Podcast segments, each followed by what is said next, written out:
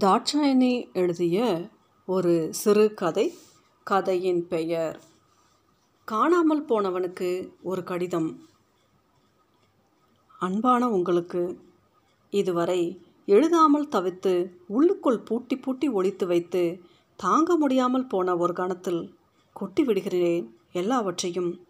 எல்லாவற்றையுமே உங்கள் முகவரி குறிக்கப்படாமையால் பல பேரின் பார்வையில் சிக்கி இந்த கடிதம் படாத பாடு படப்போகிறதென தெரிந்தும் கூட. எப்படி இருக்கின்றீர்கள்?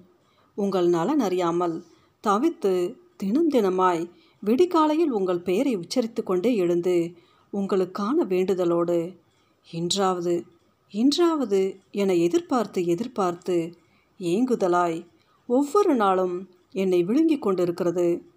இந்த கனத்த நாட்களின் தேய்விற்காய் என்னையே தேய்த்து கொண்டிருக்கிறேன். எதையாவது உங்களால் உணர முடிகிறதா? எத்தனை வருஷங்கள் வருஷங்கள் யுகங்களாய் மாறி வதைத்து கொண்டிருக்கின்றன. என்னை பிரிந்து ஒரு நிமிஷம் என்றாலும் உங்களால் நிம்மதியாக இருக்க முடியாதே. இப்போது இந்த நீண்ட நிம்மதியற்ற வருஷங்களுக்கிடையே நீங்கள் எப்படி நெருக்குண்டீர்கள்? உங்கள் நினைவாய் நீங்கள் எனக்கு விட்டு போன எங்கள் செல்வ மகள் தேன்கவி வளர்த்து கொண்டிருக்கிறாள். அவள் முகத்தில் சிந்தனை கோடுகள் அமைதியானவள் அவள். இரு மனக்கலந்த எங்களின் அந்த உச்ச பொழுதிற்கு ஒரே சாட்சியாய் அந்த இனிய கணங்களை திரும்ப திரும்ப நினைவுக்கு அழைப்பவளாய். அவளுடைய முகம் உங்களுடையதாகவே தெளிந்து கொண்டு போகிறது. அவள் அம்மாவின் கூட்டிற்குள் பத்திரமாய் வளர்கின்ற கிளிக்குஞ்சு இடையிடையே அப்பாவை தேடுகிறாள். என்ன சொல்ல? எதையுமே சொல்லித்தரவில்லையே நீங்கள். இப்போது அவள் பாடசாலைக்கு போகத் தொடங்கியிருக்கிறாள். இவள் எழுத்து எதிர்காலத்தில் உங்களுடையதைப் போலவே வரக்கூடும். சிறிது சிறிதான மெல்லிய எழுத்துக்கள். அந்த சிறிய எழுத்துக்களில் உங்கள் முகம்தான் தெரிகிறது. அந்த எழுத்துக்களை பார்த்தவுடன் என்னால் அவளுக்கு பாடம் சொல்லிக் கொடுக்க முடிந்ததில்லை. கண்கள் முட்டி விடுகிறது அவள் என்னை கேள்விக்குறியாய் பார்க்கிறாள். என்ன செய்வது நான்? நீங்களே சொல்லுங்கள். போன மாதத்தில் உங்கள் பிறந்த நாள் மறந்து போய்விட்டீர்களா? முன்பு நான் ஞாபகப்படுத்தாவிட்டால் உங்களுக்கு அது கூட ஞாபகம் வராதே. விடியற்காலை அழுது விட்டேன் அழக்கூடாதில்லையா நீங்கள் இந்த மண்ணில் வந்த தினத்திற்கு கோவிலில் உங்கள் பேருக்கு அர்ச்சனை செய்துவிட்டு திரும்பிய போது திடும் என்றது. சுற்றுப்பிரகாரம் நோக்கி உங்களைப் போலவே. யார் அது? பட்டென்று நெஞ்சு அடித்து கொண்டது. வந்து விட்டீர்களா கடைசியில் இந்த அபலையின் தவத்துக்கு இறைவன் இறங்கி வரம் கொடுத்து விட்டானா? பக்கத்தில் தேன் கவி மிரண்டபடி நிற்க நான் சுற்றுப்பிரகாரம் பக்கம் ஓட்டமாய் நடந்தேன். அந்த ஆள் எனது அரவம் கேட்டு திரும்பி பார்க்க சை எல்லாம் வெறுத்து போயிற்று. அது யாரோ? என் கால்கள் அசையாமல் நின்று போயின. பக்கத்தில் சாமி கும்பிட்டு கொண்டிருந்தவர்களின் பார்வை என் மேற்படிய அப்படியே ஒரு புள்ளியாய் கூணி குறுகி போய்விட்டேன். உலகம் கெட்டு போய்விட்டது மாதிரியான பார்வைகளையும் பெருமூச்சுகளையும் அவர்கள் பரிமாறிக்கொண்டார்கள் நான் என்ன செய்வது? நான் என்ன செய்வது? நான் இப்படி ஆனதற்கு நீங்கள் தானே காரணம்? என்னை இப்படி பைத்தியமாக்கிவிட்டு நீங்கள் எங்கே மறைந்து கொண்டீர்கள்? தேன் கவி கெட்டித்தனமாய்த்தான் வளர்கிறாள். அவளை கெட்டித்தனமாய் ஆளாக்கி எப்போதாவது நீங்கள் வருகிற போது உங்களை பெருமைப்பட வைக்க வேண்டும் என்பதே இப்போதுள்ள ஒரே ஆசை. அவள் யாருடனும் பேசுவது குறைவு. துடுக்குத்தனம் இல்லாத சொல் கேட்கிற பிள்ளை. அவள் அப்படித்தான் இருப்பாள்.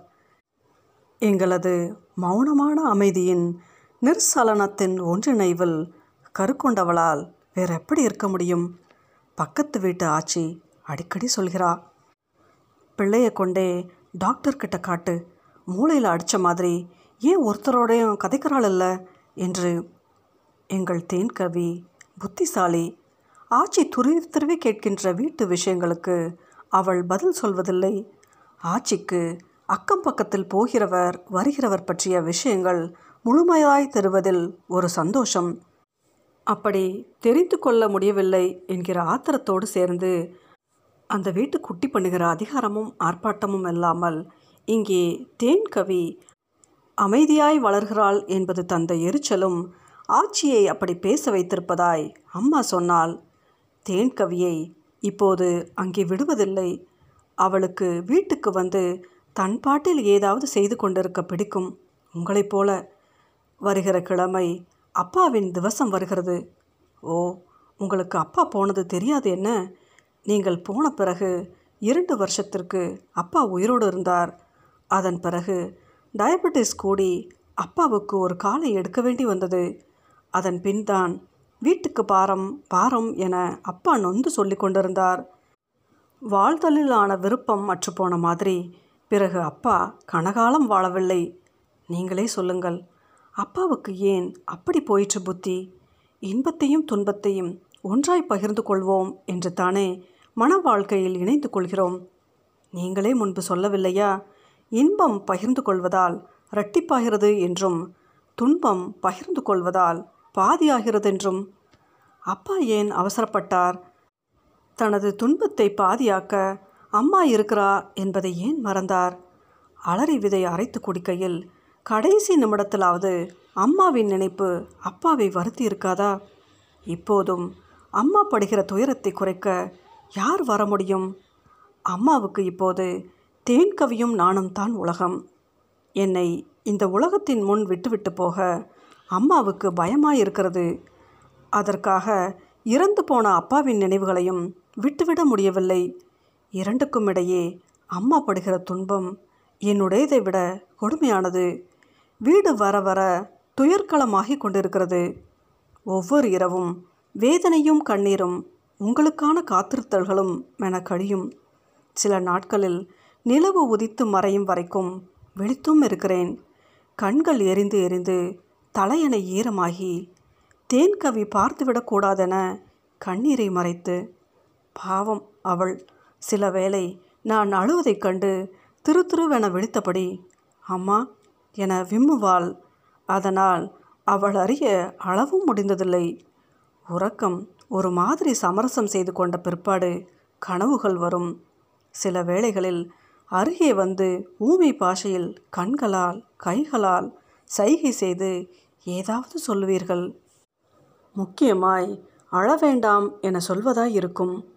இல்லாவிட்டால் தேன்கவியை சுட்டிக்காட்டி அவளை வளர்த்தெடுத்தல் பற்றியோ அவளது துணையுடன் வாழ்தல் பற்றியோ நினைவூட்டுதலாய் இருக்கும். அப்போதெல்லாம் உங்கள் குரல் கேட்பதில்லை. ஆனால் நீங்கள் சொல்வது இதுதான் என புரிந்த மாதிரி இருக்கும். ஆனால் உங்கள் குரலை கேட்க வேண்டும் எனும் ஆசை மனதின் அடியில் இருக்கும். கனவில் இதற்கு மேலும் ஆசைப்படக்கூடாதா? அந்த கணங்களில் எத்தனை எதிர்பார்ப்போடு உங்களை பார்ப்பேன். கண்களில் உயிரை தேக்கி வைத்து கொஞ்சமேனும் கொஞ்சமேனும் உங்கள் குரலை ரகசியமாக்கியாவது காதிற்கு கிட்டே நெருங்கி வந்தாவது ஏதாவது சொல்ல மாட்டீர்களா? என உங்கள் கரங்கள் கிட்டே கிட்டே நெருங்கி வந்து இத்தனை கால பிரிவு வெப்பத்தை பொசுக்கி குளிர்மதியாய் ஒத்தடம் தராதாவென இன்னும் இன்னும் கனவிலாவது கனவிலாவது உங்களோடு உயிர் ஒன்றி கலந்து ஒன்றாகிவிட வேண்டுமென எல்லா துன்பமும் மறந்து உங்கள் மார்புக்குள் குறுகி சுருண்டு படுத்துவிட வேண்டுமென எல்லா ஆசைகளும் வெடித்து சிதற நீங்கள் மறைந்து விடுவீர்கள் இங்கே கண்ணீர் தலையணையை ஈரமாக்கி கொண்டிருக்கும் வெட்கமின்றி இப்படியெல்லாம் எழுது கொட்டுகிறாள் என நினைக்கிறீர்களா? நான் என்ன செய்ய? உங்களிடமின்றி வேறு யாரிடம் என் வேதனையை கொட்டி அழ வர வர பைத்தியக்காரி ஆகிக் கொண்டு போகிறேன் என்பது மட்டும் தெரிகிறது. கனவுகள் வேறு மாதிரியும் வருகின்றன. என்னை முறித்து போடும் கணங்கள் அவை. நீங்கள் மட்டும் தனியே வலிய ஆயுதங்களின் மத்தியில் வழி நடத்தப்படுகின்றீர்கள் சித்திரவதைகளுக்கிடையில் என் பேர் சொல்லி கத்துகின்றீர்கள். டாங்கிகளுக்கிடையே மோதுண்டு வேண்டாம் இனி என்னால் எதையுமே எழுத முடியாது. இவற்றுள் எந்த கணம் என்னை உருட்டித் தள்ளுமோ அந்த தருணங்களில் நான் எங்கு நிற்பேனோ? உங்கள் வழிகளுக்கு ஒத்தடம் தரக்கூட தொண்டையிலிருந்து சப்தம் கூட வர முடியாத மாதிரி. ஆனால் இந்த கண்கள் மட்டும் என்ன பாவம் செய்தன? தீரா துன்பத்தில் உழலும் உங்களை தொடர்ந்து தொடர்ந்து இந்த கனவுகளின் முடிவில் மூச்சையுற்று விடுகிறேன். உங்களுக்கு என்ன நடந்தது? எங்கே கொண்டு செல்லப்பட்டீர்கள் என்பதை அறிகிற வரையிலாவது நினைவோடு இருந்திருக்கலாம். பலவீனமான மனது சிறிது துன்பம் கூட சந்திக்க மாட்டாமல் மயக்கம் போட்டு விடுகிறது. மயக்கம் போட்ட பிறகு அச்சத்தில் தூக்கம் விலகி விடுகிறது. கொட்ட கொட்ட விழித்தபடி தேன் கவியை நெஞ்சோடு இறுக்கி அணைத்தபடி விடிய விடிய நட்சத்திரங்களை எண்ணிக்கொண்டு இரவுத்தான் நகர்வதே இல்லை. இப்போது இரண்டு மூன்று மாதங்களாகியிருக்கும். ஒரு ஞாயிற்றுக்கிழமை உங்கள் உடுப்புகளை மடித்து அடுக்கி வைத்து கொண்டிருந்தேன். முதல் நாள் இரவு அலமாரிக்குள் ஏதோ கடமுடா சத்தம் கேட்டதால் தான் எல்லாம் எடுத்து அடுக்க வேண்டி வந்தது. அலமாரியை திறந்தபோது எனக்கு திகீரென்றது அதற்குள்ளிருந்து குண்டு எலியொன்று பாய்ந்தோடி போயிற்று. அலமாரியின் பின்புறம் ஒரு சின்ன வட்டத்துளை. எனக்கென்றால் ஏக்கம் எல்லாம் போயிற்றோ போயிற்றோவென்று ஒவ்வொன்றாய் எடுத்து மடித்து வைக்கையில் அப்பாடா என்றிருந்தது. இந்த நிம்மதி அதிக நேரம் நீடிக்கவில்லை. அடியிலிருந்து உங்களது கல்யாண பட்டு வேட்டியின் வெளியோரம் நீலவாக்கில் எலி தின்றுவிட்டது. அந்த எலியின் மேல் ஆத்திரமாத்திரமாய் வந்தது. கையில் அகப்பட்டதை எடுத்து எறிவதற்குள் எலி கீச் கீச் என்று கத்தியபடி மறைந்து விட்டது. ஒன்றை கல்யாண சீலையை பார் பிள்ளை அரிச்சு கொட்டி போட்டுடுதோ வெண்டு. அம்மா சொல்ல எனக்கு ஆத்திரமும் அழுகையுமாய் வந்தது. உங்களுடையது போயிற்று. இனி எனக்கு எதற்கு சேலையும் அணிகலனும்? அம்மாவை கோபித்து என்ன பலன் என்னுடைய விதிக்கு? நான் பேசாமல் இருக்க அம்மா சேலையை எடுத்து தட்டினா சேலை அப்படியே கசங்கி போயிருந்தது. நான் உங்கள் வேட்டியை மடியில் போட்டபடி அப்படியே விக்கி விக்கி அழுதபடி இருந்தேன். அம்மா வேட்டியை பிரித்து பார்த்தா நான் பிடித்து இழுத்தேன். கொடுக்கவில்லை. அம்மா பேசினா தந்தா தானே பின்ன சரிப்படுத்தலாம். நான் அழுதபடியே கைப்பிடியை நழுவ விட்டேன். அம்மா வெளிபோரம் மெல்ல மடித்து அரித்தது தெரியாமல் தைத்து தந்தா. அதற்கு பிறகுத்தான் போன மூச்சு திரும்பி வந்தது. இப்போது அதை பத்திரமாய் மடித்து வைத்திருக்கிறேன். எலி வருகிறதாவென தினசரி கண்காணிப்பதே இப்போது ஒரு வேலையாகிவிட்டது. அதற்கு பிறகுத்தான் அம்மா பூனைக்குட்டி வாங்கி தந்தா. தேன்கவிக்கு இப்போது பொழுது முழுக்க பூனைக்குட்டியோடு தான் பந்து உருட்டி விளையாடுகிறாள். எப்படியோ அவளும் கஷ்டம் தெரியாமல் வளர வேண்டும். இன்னொரு விஷயம். தங்க அக்காவின் புருஷன் ராமமூர்த்தி தேவையில்லாமல் எங்கள் வீட்டு பக்கம் வருகிற மாதிரி கிடக்கிறது. அதுவும் அப்பா போன பிறகு கூட சின்ன சின்ன உதவி செய்து தருவது மாதிரி வருவதும் என்னை ஒரு மாதிரி பரிதாபமாய் பார்ப்பதும் எனக்கு பிடிக்கவே இல்லை. அண்ணா சரியாக இருந்தால் இப்படியெல்லாம் நடக்குமா? அண்ணா அன்னைக்கு பின்னால் தான் எப்போதும் எங்கள் பொறுப்பை எடுத்தால் பிறகு கஷ்டம் என்று அண்ணி ஏற்கனவே சொல்லி வைத்து விட்டா போல. அண்ணாவும் ஒரு விதத்தில் பாவம்தான். எங்களுக்கு உதவ முடியவில்லை என்ற வருத்தமும் அண்ணியின் பேச்சை மீறினால் வீட்டில் ஏற்படக்கூடிய குழப்பமும் அமைதியின்மையும் என இரண்டுக்கும் இடையே நசிப்பட்டு துரும்பாகிவிட்டார் அண்ணா. ராமமூர்த்தியை பற்றி ஏதாவது சாடை மாடையாய் அண்ணாவிடம் சொல்லி வெளிக்கிட்டால் கூட அண்ணி முகம் சொழிப்பா. உங்களோட தங்கச்சிக்கு எல்லோரும் தன்னைத்தான் பார்த்து வழிகிறதா ஒரு நினப்பு. இப்படி வெளிப்படையாகவே பேசக்கூடிய அண்ணியை வைத்துக்கொண்டு அண்ணா தான் என்ன செய்ய முடியும்? ராமமூர்த்தியை ஒரேடியாய் முறிக்கவும் பயமாக கிடக்கிறது. அவனை வீட்டுக்கு வரவிடுவதும் பிடிக்கவில்லை. என்னத்தான் செய்வது? நீங்களாவது சீக்கிரம் வந்துவிடுங்களேன் வீட்டில்தான் இப்படி என்றால் அலுவலக நிலைமை இன்னும் மோசம். நவநீதனை தெரியும் தானே உங்களுக்கு? எங்கள் கல்யாணத்தில் கூட ஓடியாடி உதவி செய்தவன். அவன் என்ன மாதிரி என்னோடு பழகி கொண்டிருந்தான் இப்போது அவன் என்னோடு பேசுவது கூட இல்லை. நீங்கள் காணாமல் போன பிறகு கூடுதல் அக்கறை காட்டியவனும் அவன்தான். கொஞ்ச நாட்களுக்குள் எதுவும் வித்தியாசமாய் தெரியவில்லை. அல்லது வித்தியாசமாய் தெரியவில்லையோ? உங்களை பற்றிய கவலை அதை கவனிக்க வைக்கவில்லையோ? தெரியவில்லை. ஒரு நாள் சாடையாய் உமா என்னிடம் கேட்டால் நவநீதனிடம் உனக்கு என்ன அப்படை அக்கறை? என்று நான் அதிர்ந்து போய் அவளை பார்த்தேன். அவள் என்னை நேராக பார்க்கவில்லை. எங்கேயோ பார்த்து கொண்டு அலுவலகத்தில் தாறுமாறாய் கதை உழவுவதாய் சொன்னாள். உமாவுக்கு என் நலனில் அக்கறை உண்டு. அவள் சொல்லுவதையும் நம்பாமல் இருக்க முடியவில்லை. அதற்கு பிறகு என்னால் அவனோடு கொஞ்ச நேரம் கூட பேச முடியவில்லை. ஏதாவது அவன் பேச வருகிற போது கூட தவிர்த்து விடுவேன். அதன் பிறகு அவனுக்கு என் மேல் சரியான கோபம் திரும்பி கூட பார்ப்பதில்லை. நாக்கு நரம்பில்லாத ஆறும் சொன்னால் அதெல்லாம் உண்மையாக போமோ? என்பது மாதிரியான துணியில் எப்போதாவது நான் நிற்கின்ற வேளைகளில் சொற்களை வீசுவான். எனக்குத்தான் இந்த குத்தல் மொழிகள் என்பது புரியாமல் இல்லை. இருந்தாலும் வம்பு பேச்சுகளை தாங்குகிற மனோதிடம் என்னிடம் இல்லாமற் போயிற்றே. நீங்கள் இல்லாமற் போன பிறகு யாரிடமும் பழகும் தைரியமும் இல்லை. என்ன செய்வது? அவப்பெயர்களை தவிர்ப்பதற்காக ஒரு நல்ல நட்பை முறித்து கொண்டு விட்டேன்.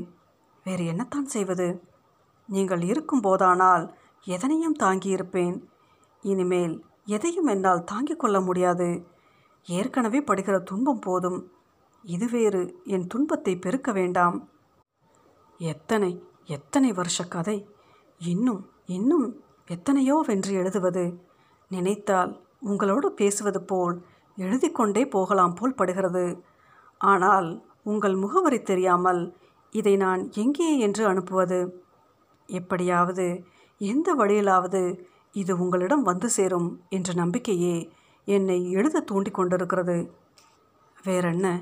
உங்கள் முகவரி எனக்கு தெரியாமல் போயினும் எனது முகவரி நீங்கள் அறிந்தது தானே?